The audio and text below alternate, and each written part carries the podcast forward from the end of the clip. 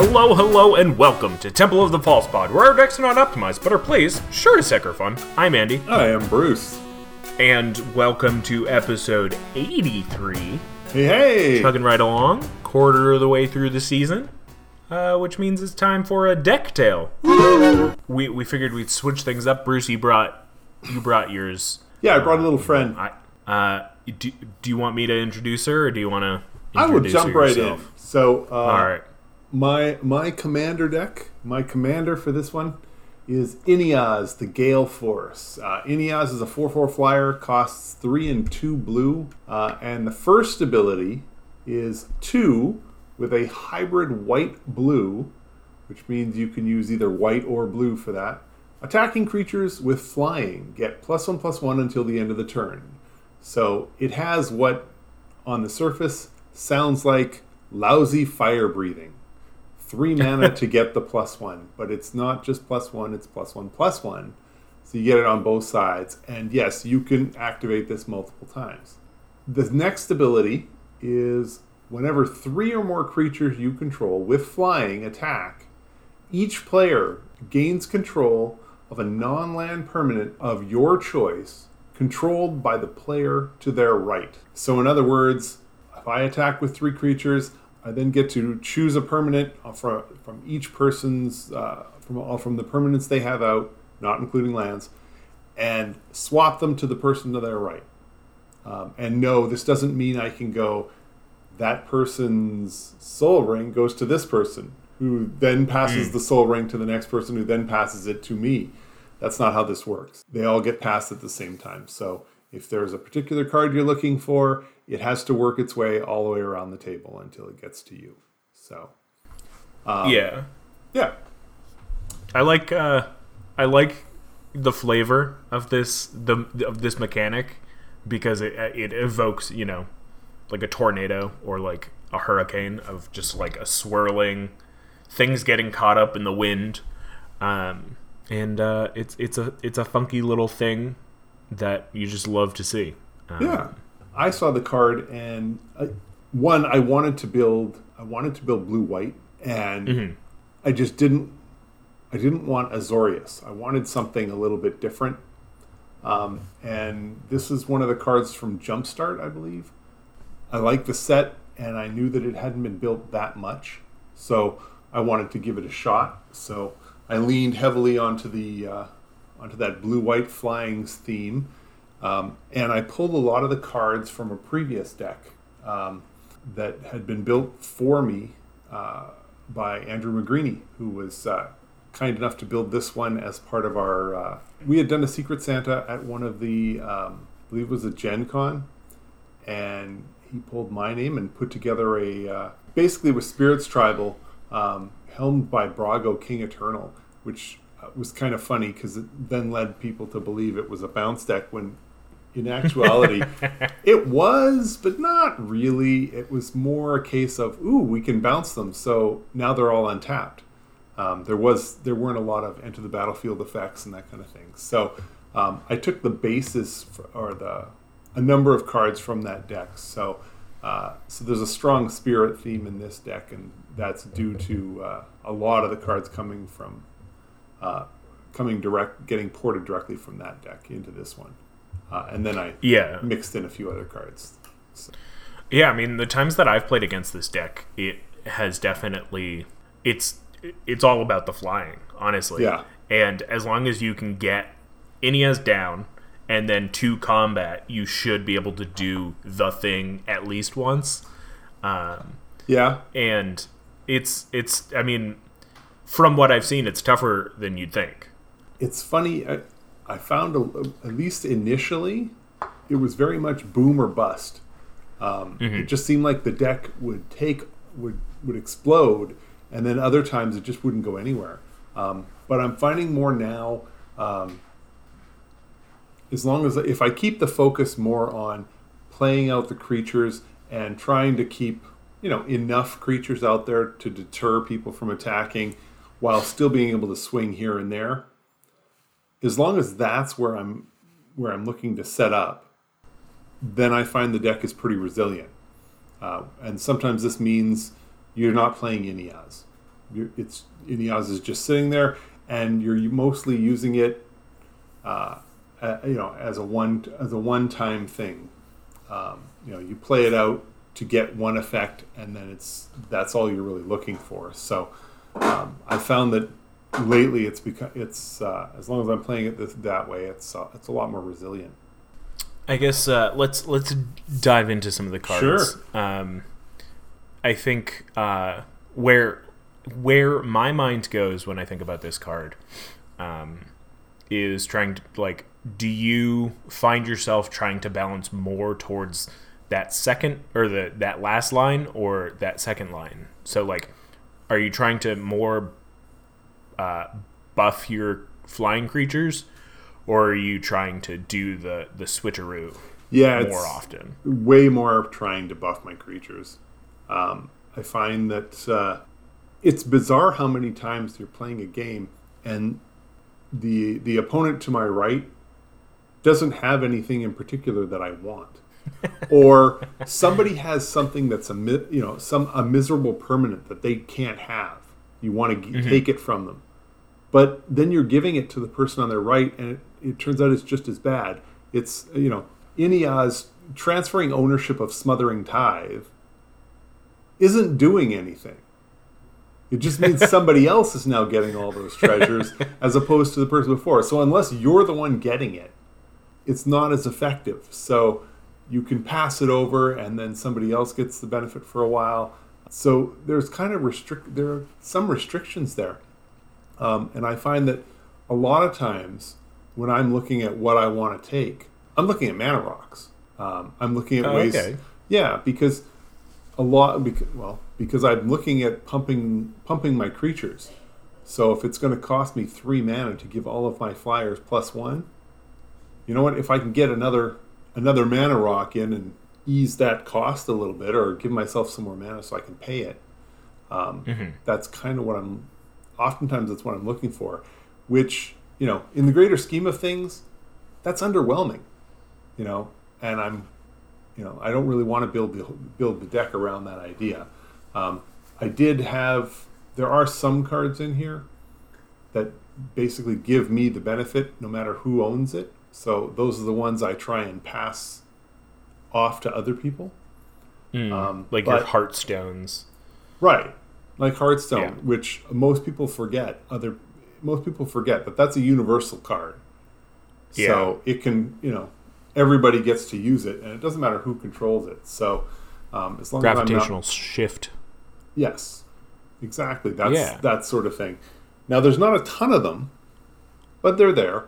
Um, and you know, I've also got Homeward Path in the deck, so if I find that I'm giving out a few too many cards at some point, I can get them back. So yeah, I I like that. Um, when when I was looking over this list and trying to remember like the things, um, I I w- I kept sticking to memories where I was on the other side of this and like terrified that my stuff was gonna get you know messed with uh, but right. like overall fi- like okay with it and understanding that that's like the fun of it and so it's interesting to like look at this list and understand how much of it is more based in the attacking creatures with flying uh, get plus one plus one uh, line, I guess, uh, because like a lot of this is is buffing flying creatures or are flying creatures. I mean, even to the extent that uh, you know you've got 15 cards in your token column, and I mean, right. these are these are cards that either make tokens or care about tokens. Yeah. Um, and generally, most of them, if not all of them, the spirit the the tokens have flying. Um, oh yeah, and I like that. Sure it's all of them. and I like that that not only helps obviously with that first line, then you can buff all of your tokens, and generally with tokens, it's a go wide strategy. Yeah. Um, and obviously with things like divine visitation, you're getting these big creatures already. Right. Um, so like having flying, having them be flying creatures helps a lot with that line, but also the fact that they're tokens means that they kind of it's a dime a dozen. Uh, so that also helps with that last line. um, which is, is just like a fun little thing where it's like, you know, I was looking at this list and I, uh, I clearly would just hadn't scrolled far enough or had it on a narrow uh, monitor at the time, and I was just like, man, like it would make sense to have like some sort of tokens that you can give away so that you're not getting the short end of the stick here. Right. Uh, and then I kept scrolling. And I was like, oh, there it is. Yeah. Oh wow, 15 cards. That wow. Yep. Nope. That makes sense. And it's it's nice because it's not you know the deck's not based around tokens, but they like the the synergies obviously with the other creatures. Sure. Um, the fact that they are flying and the fact that they are a dime a dozen and repeatable uh, makes makes that that part particularly shine. It Right. makes it feel like this deck was meant to be flying tokens. Um, but uh, love love that divine visitation. Yeah, I'm always I'm always a fan of divine visitation, um, and, uh, and considering the number of cards in here that you know that create much smaller tokens normally, um, that works out really well. So, and even even setting aside divine visitation, I mean Godhead of Awe, uh, a four four flyer with that says other creatures are one one. Yeah, So, you know, the thing is that my creatures fly. So they were already kind of small to begin with. They were probably already one ones. So I'm okay with everybody else's big beaters being one ones, um, even if they have plus one plus one counters on them, just because it also means that my flyers are much more likely to to get in and deal damage without me having to take a ton of damage if I don't have quite enough blockers to uh, to manage the situation. So yeah. Especially when you have things like favorable winds or gravitational shift out, where like your flying spirits will or your flying tokens will just get bigger than one one anyway. right, So like having God Godhead of Awe kind of uh, turns all of this even more into your favor because nobody else will be generally expecting it too much. Right. Um, and in theory, if you're playing Inniaz for five on the following turn, if you've got six mana, you can use that first ability twice. So all of those one ones become three threes. So your your one ones are now a bit of a force to be reckoned with. So yeah. uh, it can go a little crazy. Especially too, like if next turn you're attacking with Inniaz, they're a four four to begin with. Even with Godhead of Awe out, if you're bumping with Inniaz twice, you know it's already back to a three three. Like it's fine. Yeah. And I love that like Inniaz, and we see this a lot with a lot of modern or contemporary uh, uh, legendary creatures, is that they they do a lot.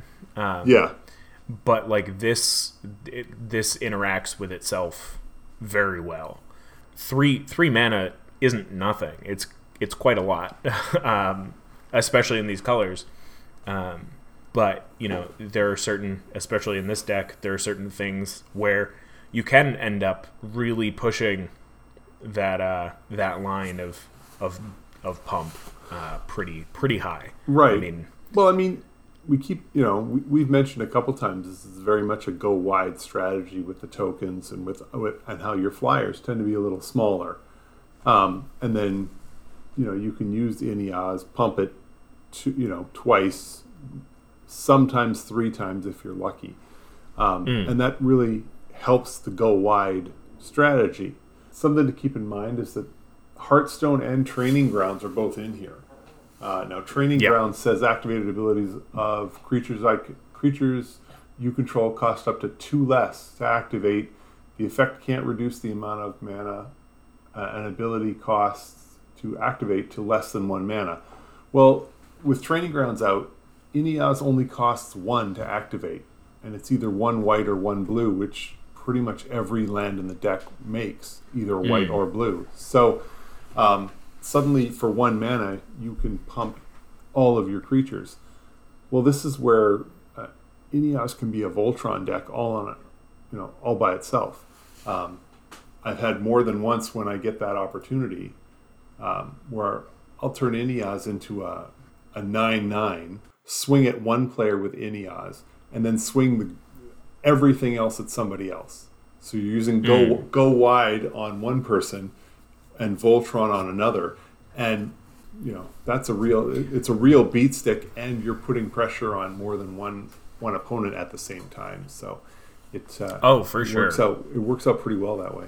I think it's interesting too because, like, I mean, I remember being up against this deck once and feeling like I was pretty sure that I had it, uh, and uh, you, it, I think it was just down to me and you. I think I know the deck. I know the, I remember kept- the game.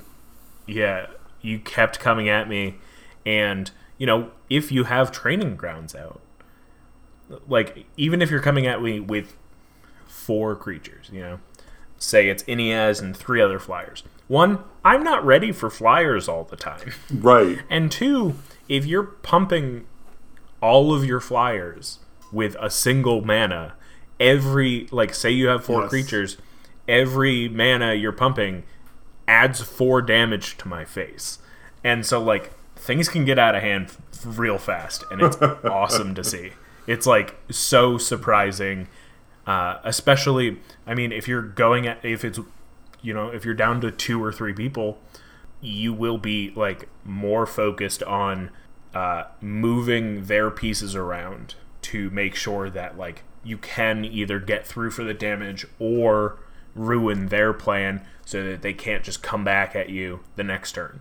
Uh, because I mean other than like I mean obviously the angels from divine visitation have vigilance but um you know other than uh, uh intangible virtue like there are only a handful of things that have vigilance in this so Right. uh, if you're if you're going out uh, swinging then uh, you got to make sure that you've got the the mana to do so right.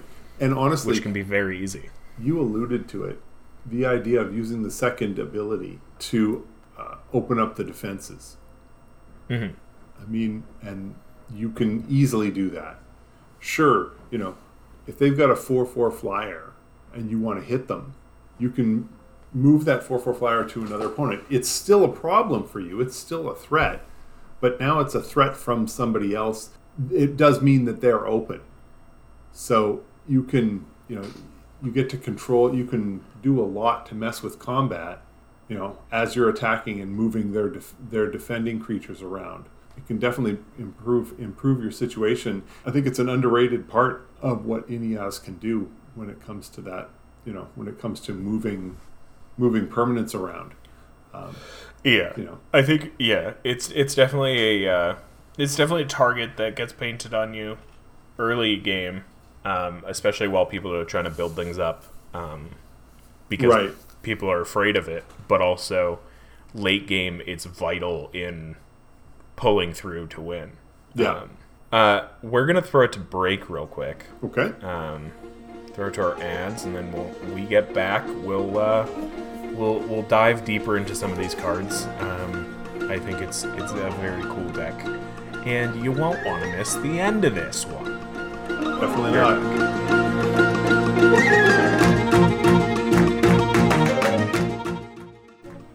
This episode of Temple of False Pod is brought to you by Floodgate.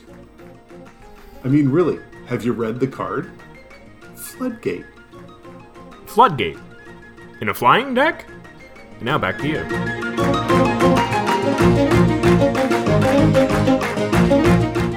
Welcome back. We're uh, doing a doing a deck tale.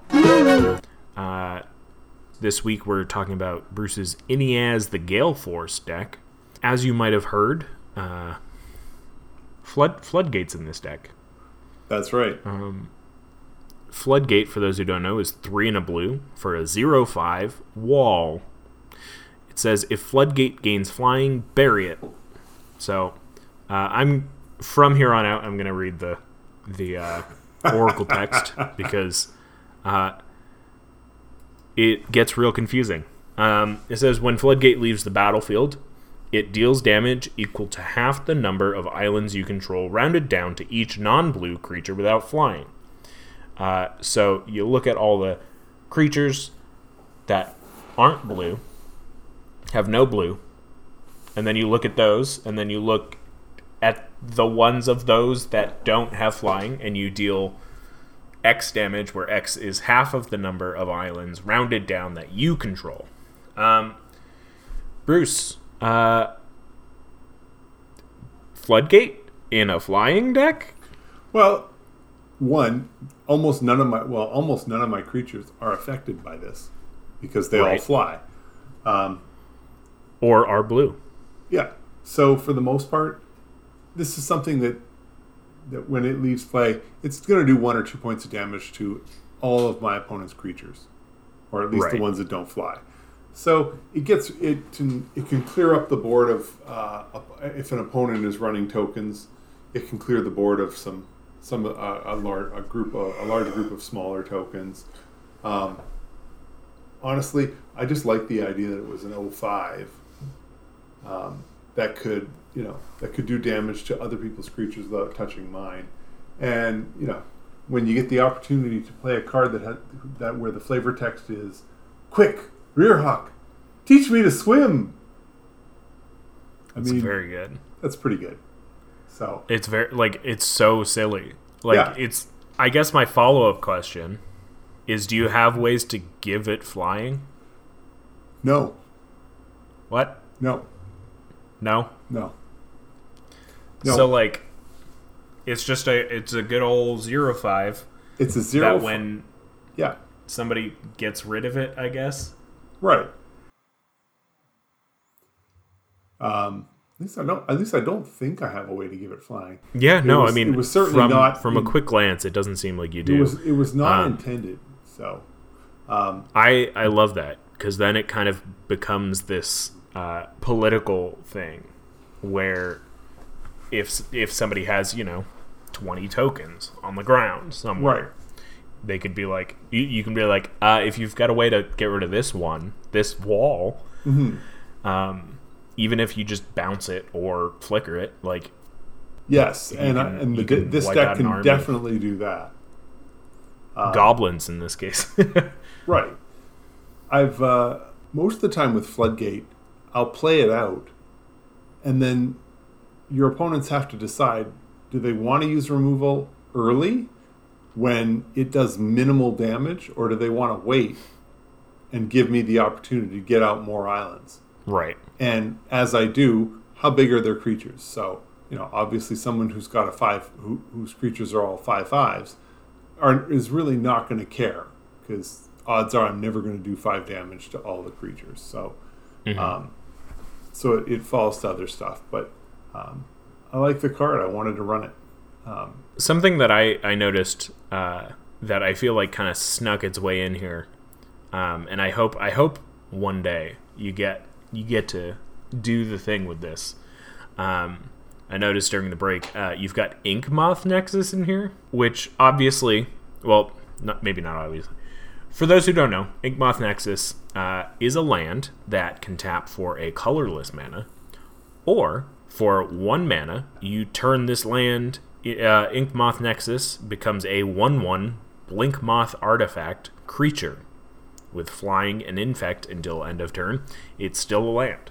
So, obviously, if you need you know an extra flyer uh, to, to get Inniaz to go off, or if you just need a little bit more damage, uh, well, I guess it does infect.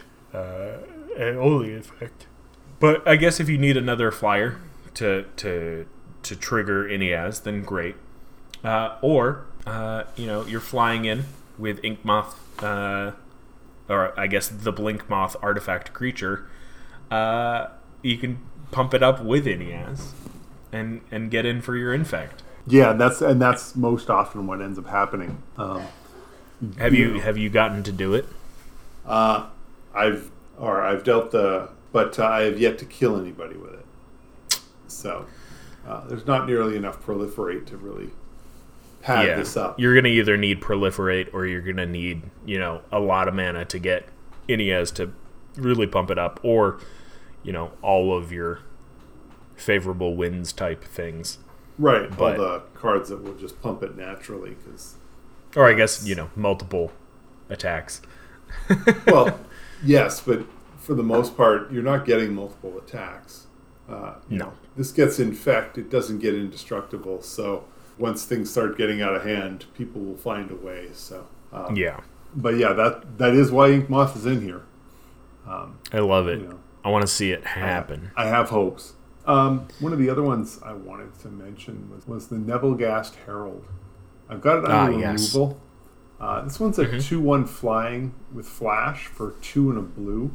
And it says whenever the Herald or another spirit enters the battlefield under my control, tap target creature and opponent controls.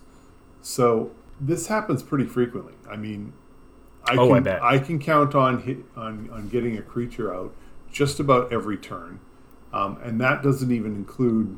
I'm not even thinking about the token creatures, which quite often you can, you know, cast on demand. So that way, you can mess with your opponent's defenses. Um, and when you're talking about flying creatures, usually I, there's only one or two of them that I have to deal with, so I can get make that work. Um, the other piece with uh, with Nebelgast Herald is uh, I mean, Brago King Eternal is just wonderful with this card. Um, admittedly, Brago bounces the, bounces these creatures towards the end, uh, towards the end of my turn after my attack. But um, if it means that I can tap down one opponent's creature and it leaves them open for every other opponent, there's benefits there too. So Yeah, the Herald has done some serious work for me, uh, especially with you know with opponents who only have a couple of creatures to block with. It works out pretty well. Well, is there something like consistently that you're lo- like you come across when playing this deck that you're like, oh, like, uh, this is either something that needs, oh, excuse me, more plays, or is it something that you could? I don't know what I'm saying. I, well, okay, so let's just talk about the main piece that I'm having an issue with. With Inniaz, the the last ability um, allows me to take opponents' permanents and give them to other opponents or myself. Mhm. This it, it became early obvious early on that this was not going to be as good as I'd hoped it was going to be. Um, but more importantly, uh, in in my in the play group, um, we have more than one person who really doesn't like you like it when you mess with their stuff, um, and that's what Inniaz kind of does. That's one of the thing. That's one of the features, is you know keep you from building your your machine by taking a, taking out cards that you really need, or you know it's a card I really want, so I'm going to get it onto my onto my battlefield. Um, I really feel like this ability has just made Inniaz a big target.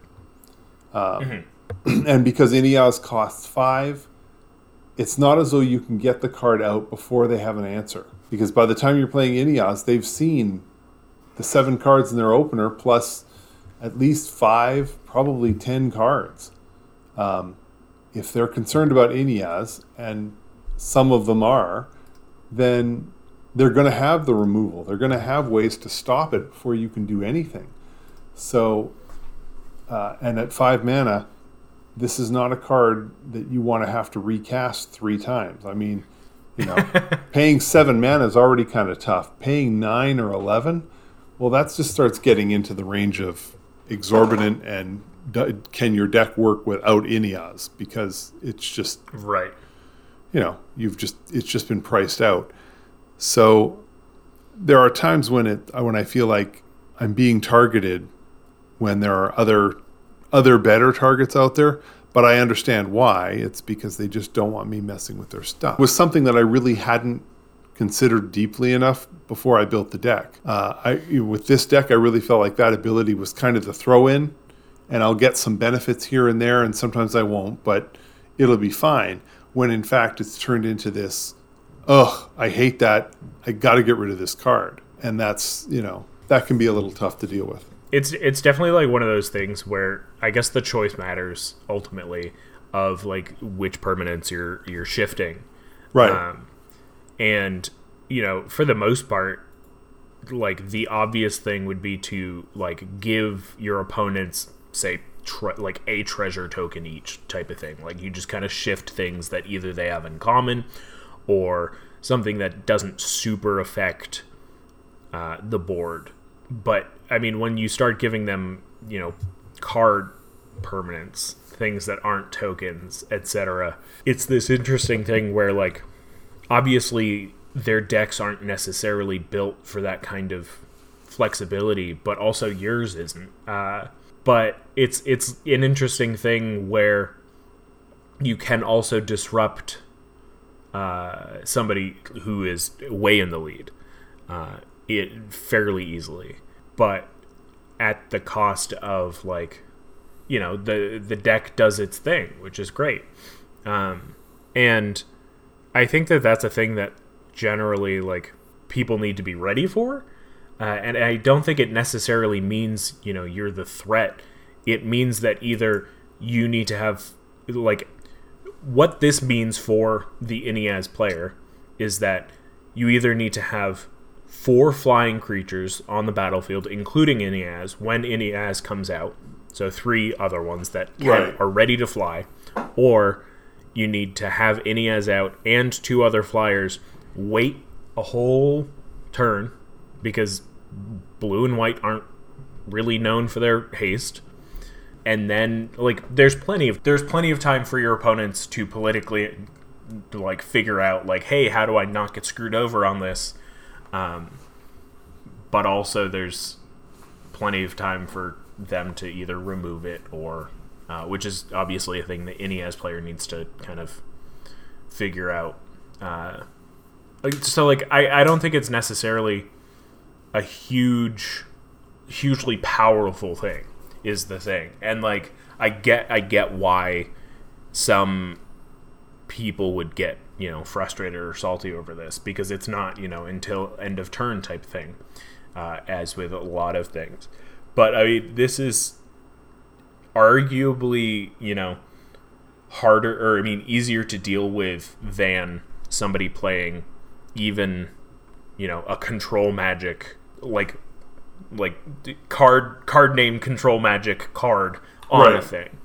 Um, because i would say that like with this there is that you know you're you're uh, broadcasting it. It's it's it people can see it coming from a mile away.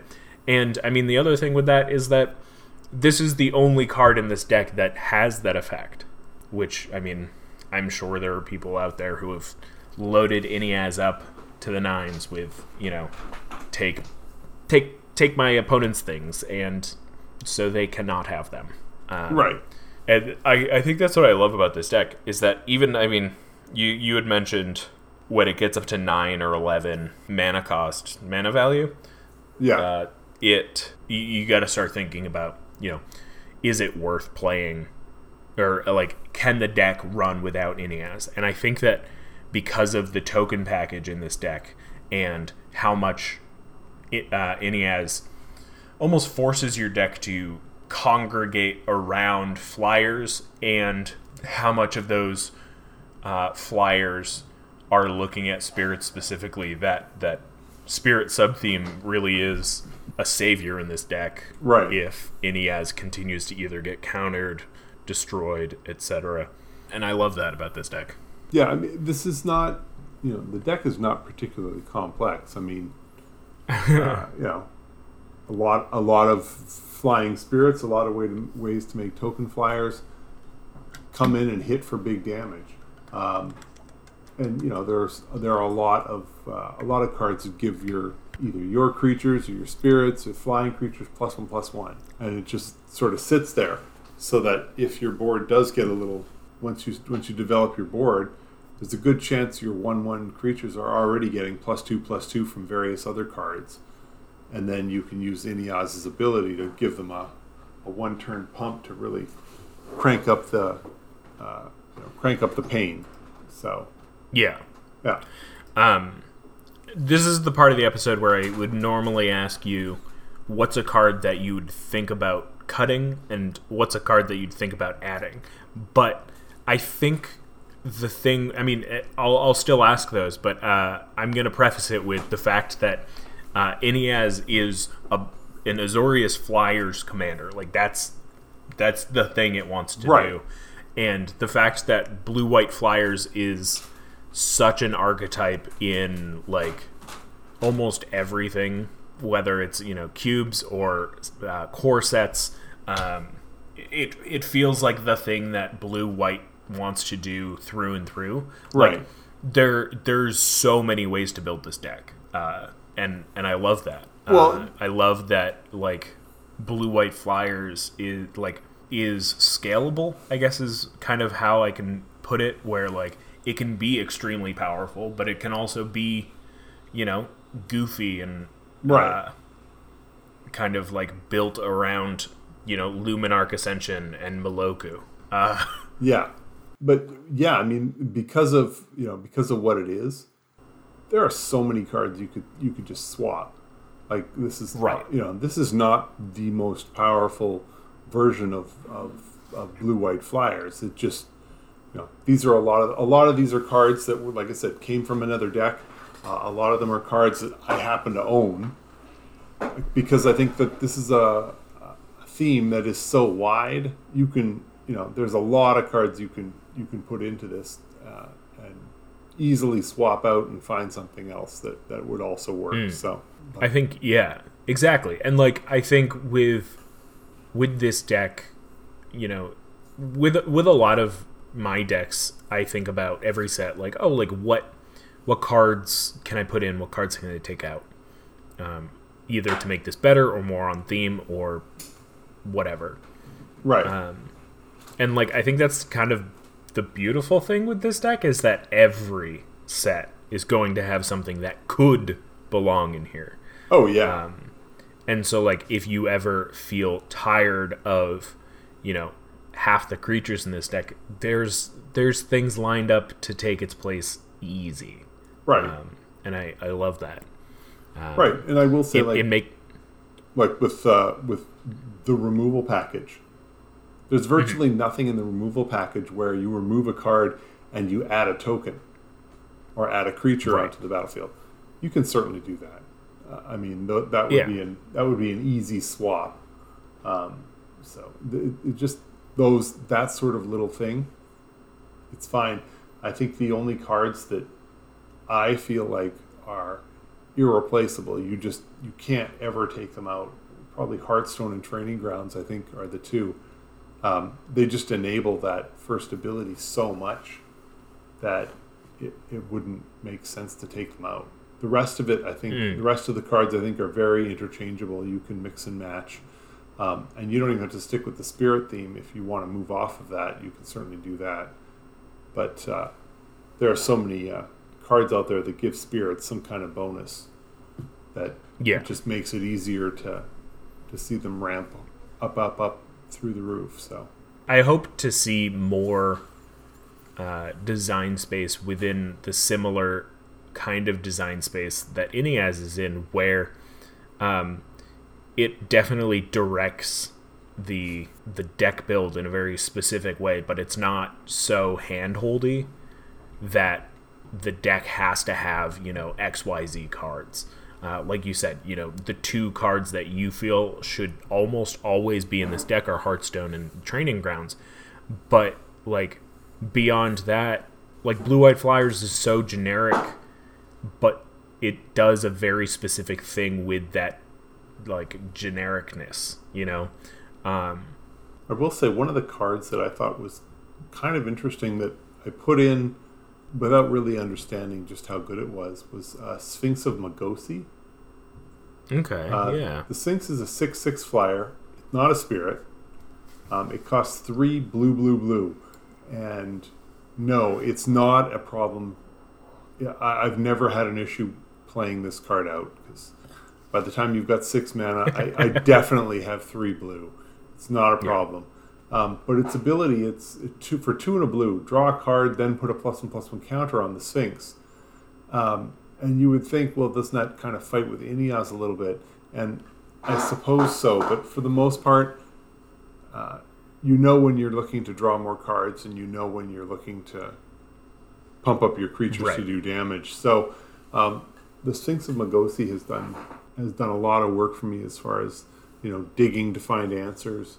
Um, and again, this is another one, another reason why your uh, why training grounds and Heartstone are just so good. Uh, I mean, if you can get training grounds out, then the Sphinx for one blue, you're getting a plus one plus one counter, a permanent increase, and you're drawing a card. And this doesn't say and it's not at a- sorcery speed. Yeah. right, and it's not even once a turn. You don't have to tap or anything. So if you've got the mana, you can do it again and again and again, which can make this. I mean, the thing starts as a six six. You know, draw three cards, put three counters on it. Well, that's a nine nine flyer. That's that's that's not nothing. And Yeah. it it certainly comes in and really pounds down.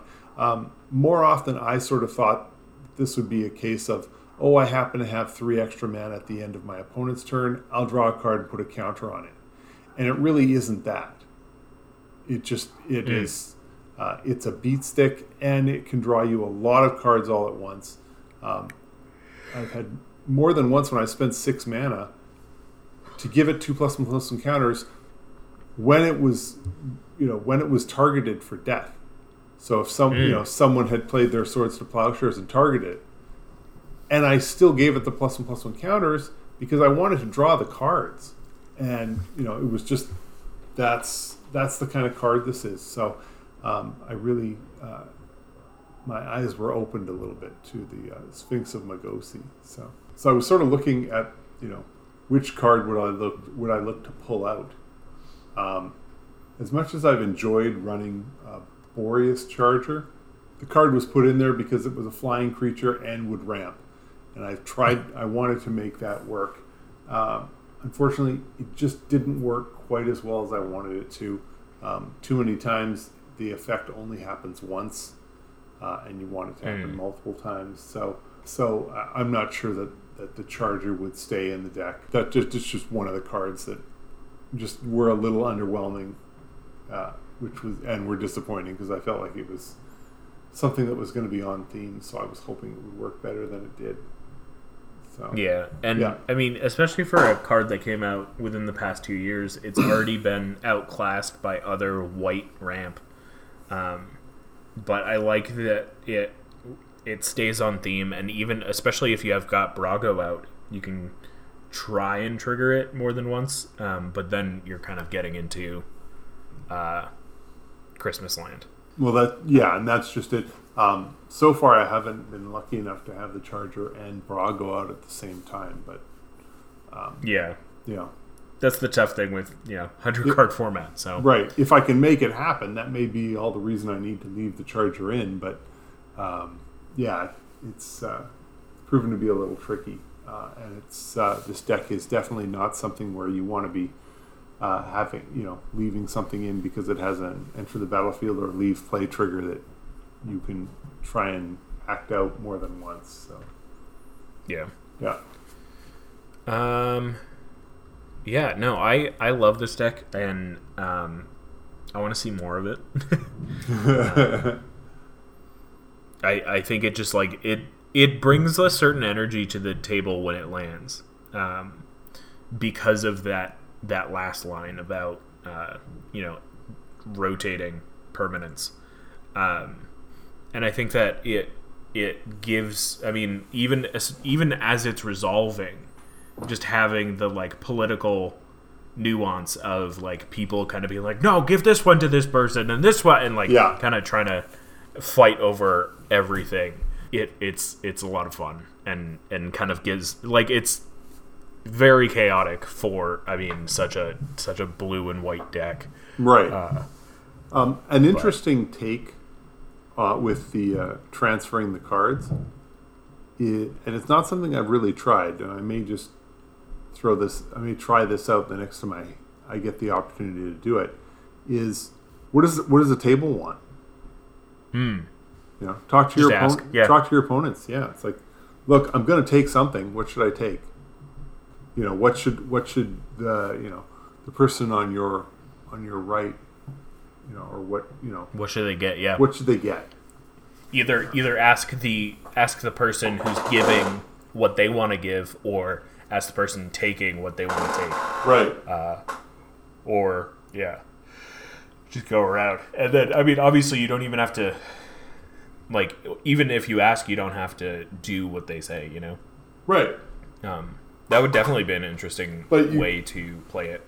Sure, but you get you get your opponents involved and create this this sub game that you know that they can that they can be involved in and try and try and make uh, Inniaz a little more palatable that way, so that everyone thinks that they're they're the ones who are getting to be uh, at least partially responsible for the you know for what's going on.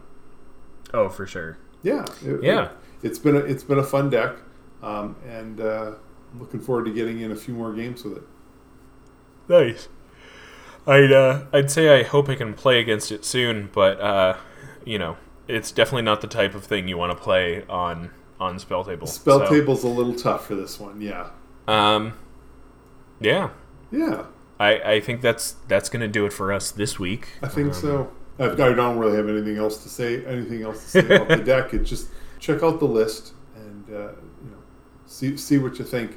Um, again, this is something that can either can can definitely be powered up if your table proves to be more of a force to be reckoned with than the one that I normally play against. So Yeah. yeah, And if you have any if you have any recommendations for any cool fun plays that would just make things wild, then then shoot them at us. Uh, you know, Yeah. just throw it into the wind, um, and uh, we will uh, listen to it, and that will be as far as I can guarantee. Um, but yeah, no, uh, this was a pretty good deck tale, um, and uh, I'm excited to see what I end up bringing to the table uh, in a few weeks. You know, we'll take it one week at a time. Yep. So uh, we will see you guys next week. We're Temple of the Falls Pod, where our decks are not optimized, but our plays sure as heck are fun. I'm Andy. I'm Bruce. Uh, thank you again for listening. Have a great night, and may your fifth land be the temple. Bye.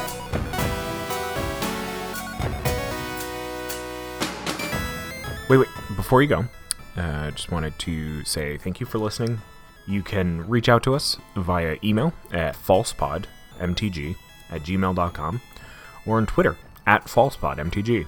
Bruce is at Manaburned, and I'm at Andy Weekend, though you'll definitely notice I use the podcast Twitter far more often. Now that we've got you here, make sure you subscribe, like, rate us on uh, whatever podcast platform you use. It helps us out, it gets us more reach subscribe to us on our YouTube channel. Uh, like a video there, leave some comments for more casual enjoyment. Thank you so much for listening. We'll be back with some more timeless discussions about all things casual. So come hang out, and may your fifth land be the temple. Bye bye. Should I do my best, Bruce? Bye!